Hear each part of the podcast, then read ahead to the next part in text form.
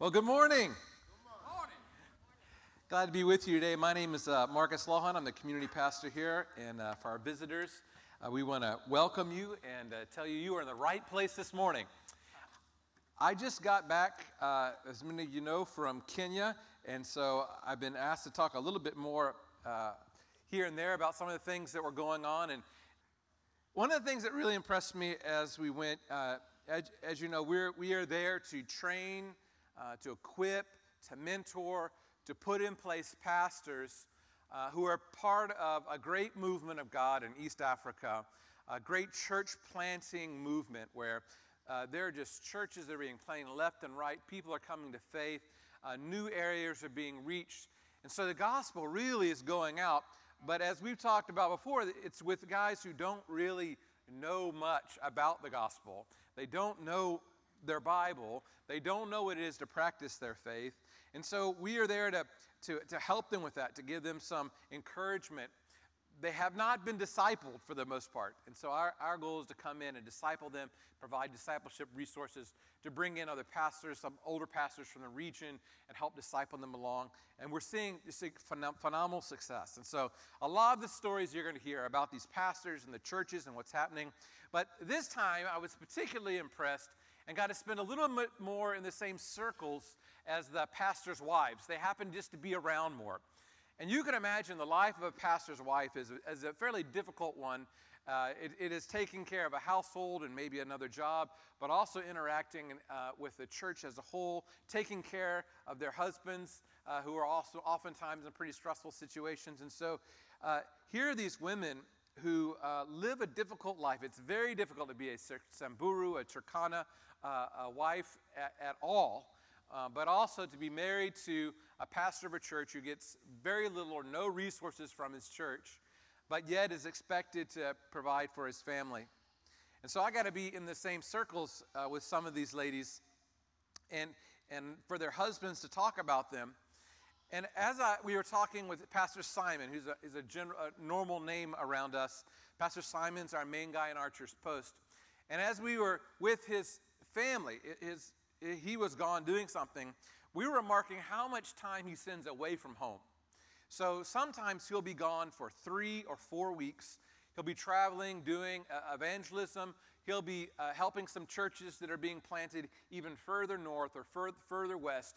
And so he is really looked upon in that region as a kind of cardinal or bishop or this, this great man of God who is encouraging, bringing resources, teaching, he's checking up. He's, he's really uh, the person, the fuel behind the whole church planting movement that's happening in the North. Incredible guy.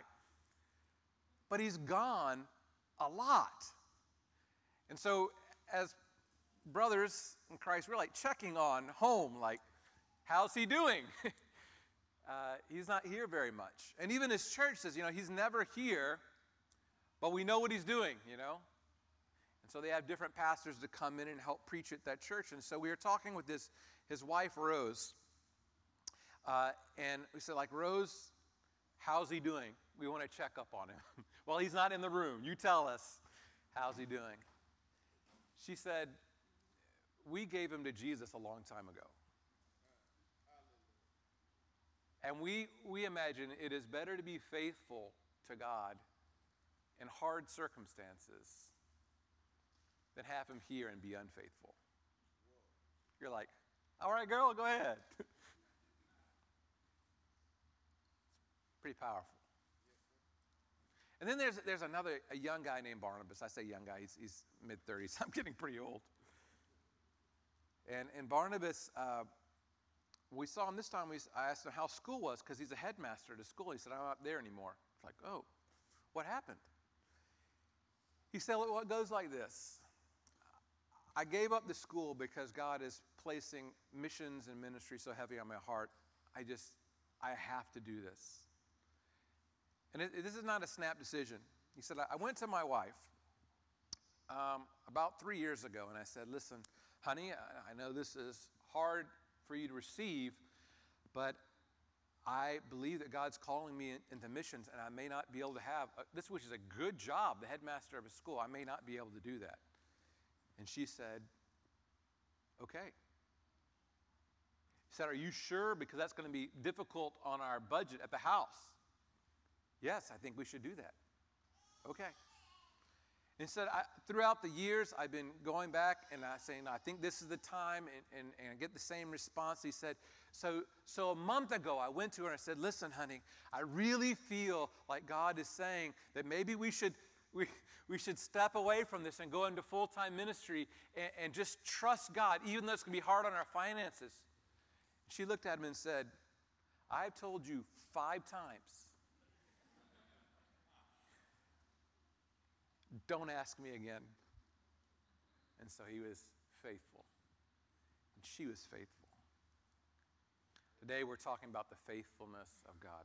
You know, when, when Wendy and I had been just married a few years, I, I was ready to give her the missionary talk. And I don't know if you know about the missionary talk, but we had some little ones. And so I sat down with her and I'd been thinking about this and praying about it. I knew it was going to be emotional, heavy kind of thing. And so I said, Listen, Wendy, you know that God has called us to missions to do, to do something, and that I don't know where that's going to lead us. But you know, I may go away sometime and not come back.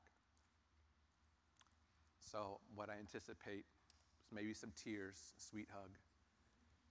And she said, Oh, I know.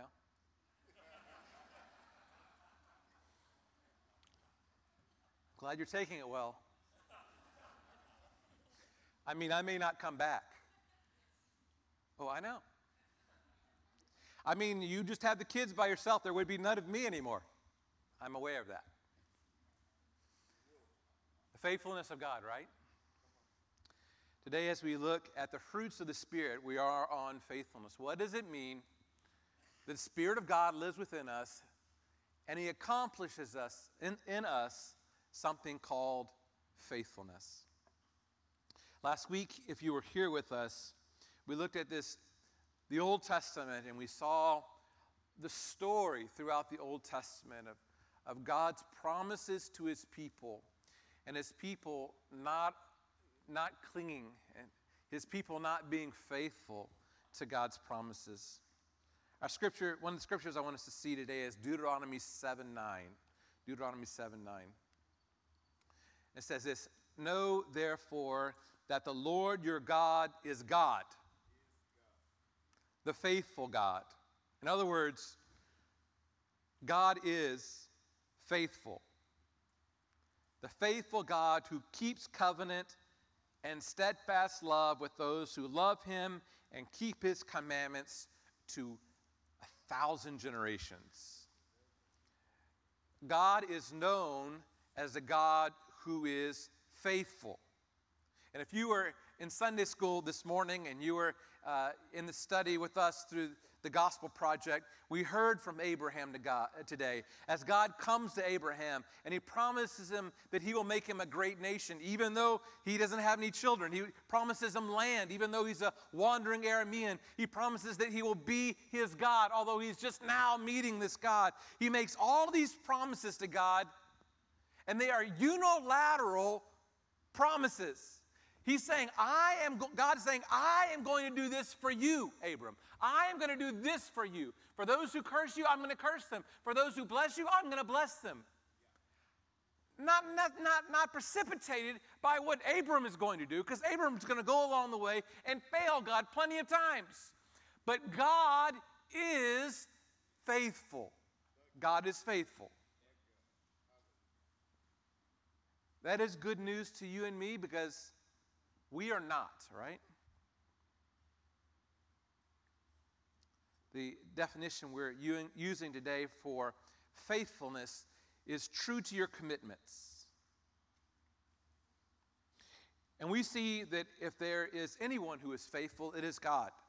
God promises to Abram that he will make him a nation and a people. He promises that he will be their God.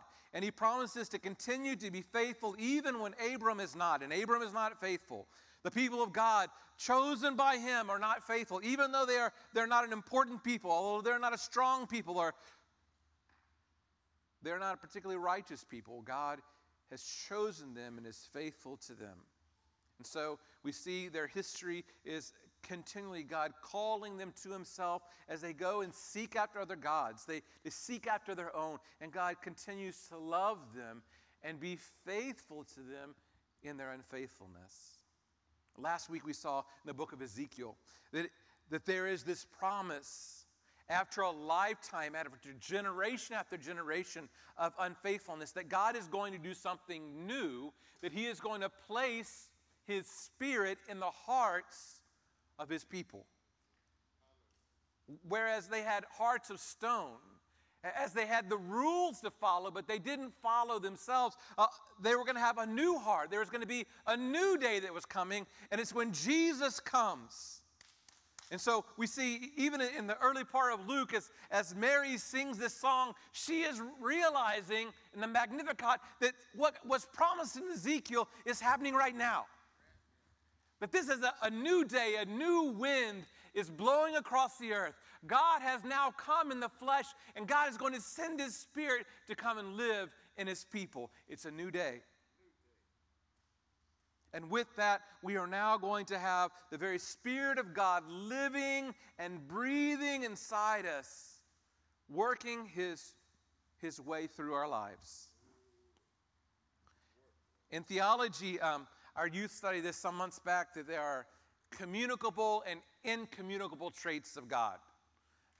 These are incommunicable means we don't share in them, communicable means we share in them. This faithfulness is a thing that we can share to a degree, right? We, we can be faithful. We, we have, there are things in our life that we are faithful to do, right? But God is supremely faithful, He does not waver. And so when the Spirit of God now lives within us, Galatians chapter 5, we are now going to have traits that look like God. We are going to have love that looks like God's, and peace and patience, kindness, goodness, faithfulness in our lives that reflects Him. I tell you, it, it got so bad, right, in the Old Testament. That we, comes to the book of Hosea. If you know the book of Hosea, everyone goes, ah. Because in uh, Hosea, God calls his prophet to live the life of the spiritual reality of Israel and their God and to marry a harlot who continues in her harlotry and says, I want you, Hosea, to continue to pursue this woman even though she's still a harlot. And everyone goes, ugh. How worse could that, wow, how terrible can that be? But it is God saying, I am faithful. I am faithful. And so God continues to pursue us, and that's good news. Our God is faithful. And now, because the Spirit of God is living within us, faithfulness becomes our brand, our mark. So, among Christians, you should expect you should expect us to be true to our commitments. What are our commitments? Well, in, in all relationships, first of all, our, our commitments that belong to God. As we take vows of holiness when we come to Him, as we come, we take vows of service, we should be faithful to those things. You know, when, when we, we see villages come to faith, there are immediate things that they see in their lives that need to change whether it's uh, the way that they uh, treat children or, their, their wives or, or way that they maybe they kill other people um, uh, maybe it's the things that uh, the, uh, the different the different like things that they are they're sinning within their community and, and they they have been known to take vows. They say, I'm no longer going to do that. Isn't that what we're called to, right? We do the same thing. When we come to Christ, we say, uh, Dead is the old man, dead is the old woman, I'm alive to Christ. I, am no longer going to do those things that I used to do. Do you have those in your life? Like when I came to Christ, I said, No more am I going to do this. But now my life is going to be like this. I'm, I'm going to give up the, the stuff I'm doing on Saturday nights. Uh, I'm going to I'm going to give up uh, the lying. I'm going to give up uh, the sleeping around. I'm going to give up no. I'm going, I'm going to have a vow of holiness and righteousness. And so, brothers and sisters, how are you doing? How are you doing on your vows?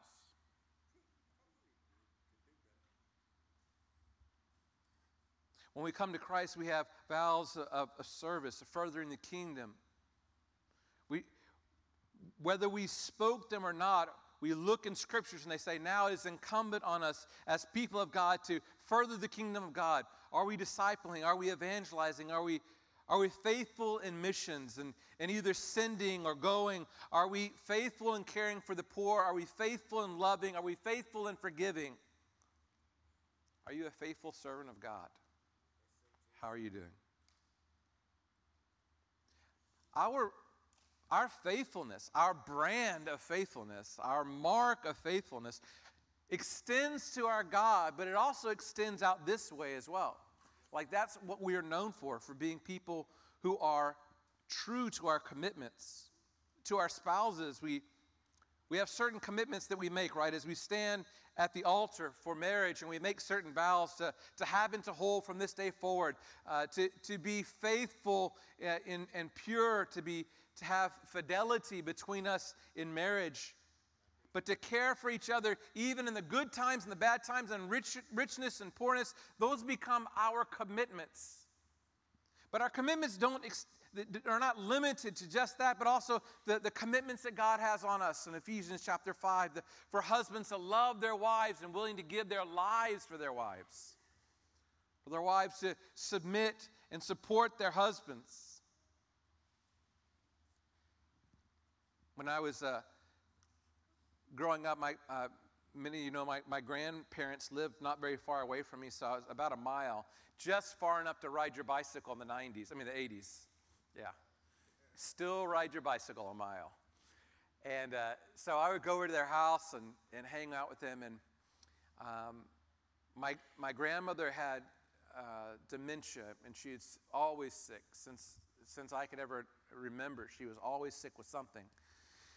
And so, uh, you know, those years were really difficult as a grandmother. Um, sweetest lady. Granny was the sweetest lady.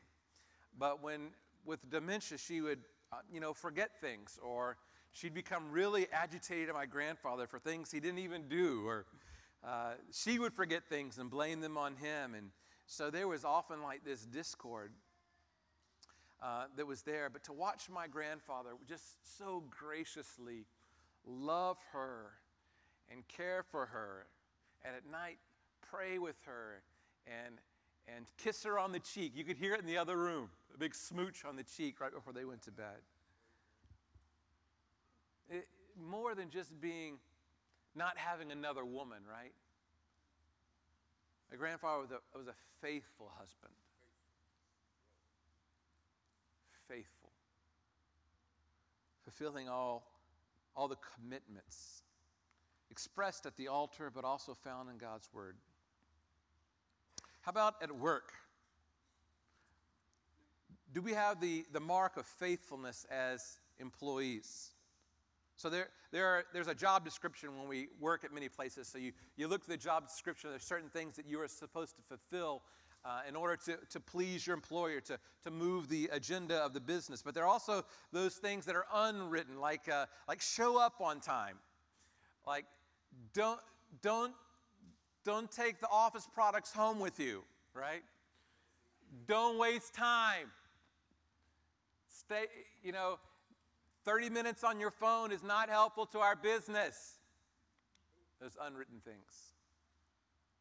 So, the mark of those who have the Spirit of God living with them is they're true to their commitments, they are faithful. How about church membership? Are you a faithful church member? When, when, we, uh, when we have our new members class, we have a covenant we work through. Are you, are you uh, encouraging and securing the unity of the church? Are you regularly attending? Are you regularly giving? Are you regularly serving? Are you promoting the growth and the ministries of the church? Faithful church membership? Are you a, a faithful son or daughter? For you little guys, are you doing the chores at home that you're supposed to do? And parents are, parents are trying not to look at them and stare with them, the Holy Spirit stare. Are you doing what's asked of you in your schoolwork? And the organ music plays, bum, bum, bum. So, young people, are you faithful sons and daughters? Adults, are you faithful sons and daughters to your parents who are, are getting older? Are you caring for them in their loneliness and their are you caring for them in the midst of their sickness? Are you, a, are you faithful with your friends?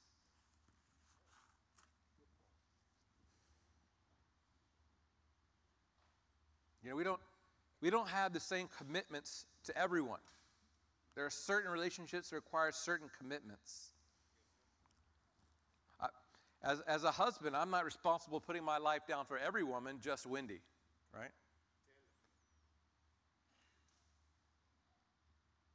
I, I have certain friends that I have certain commitments to that I need to check up with and, and care for and be there in their times of, of trouble. I can't be there for everyone, but God, God has called me to be a friend, called you to be a friend.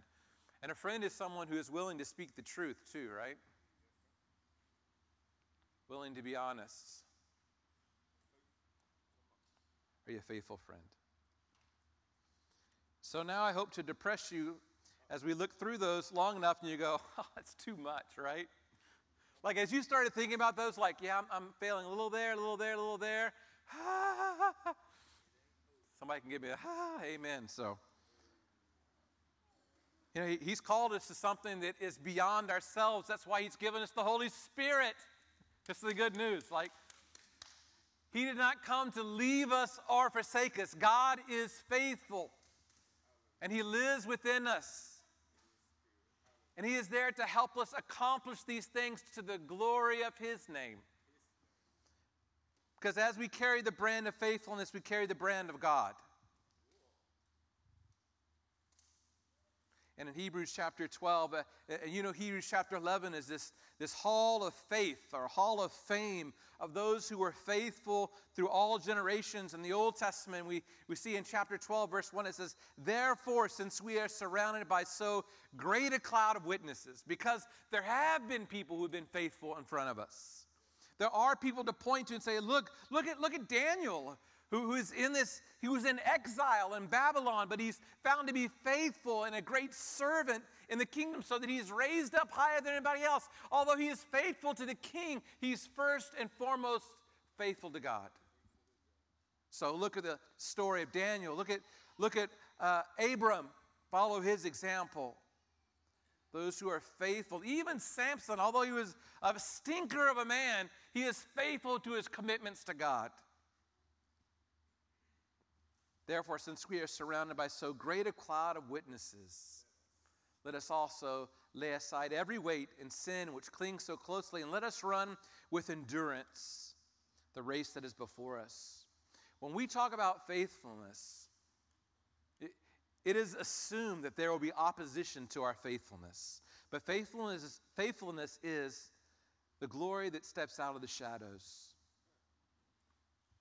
Let us look to Jesus the founder and perfecter of our faith, who for the joy that was set before him endured the cross, despising the shame, and is seated at the right hand of the throne of God. We look towards Jesus, the founder, the one who started it all, and also the one who perfects our faith. Are you feeling weak today? Are you feeling like you haven't done enough? Have you been unfaithful? Look to Jesus. He endured it all. But He's also our strength, our perfecter. Faithfulness is a grace of God, it's a gift of God. Ask Him, Lord, help me. Help me to be a, a faithful follower of you. Help me to be a faithful church member. Help me to be a faithful husband, faithful wife. Help me to be a faithful son, faithful daughter. Lord, help me. Help me be a faithful employee, a faithful friend. And the Spirit of God who works in us will will and work to his good pleasure and to his glory. Let's pray. Lord, we're thankful for um, your continued work and your enduring, steadfast faithfulness to us.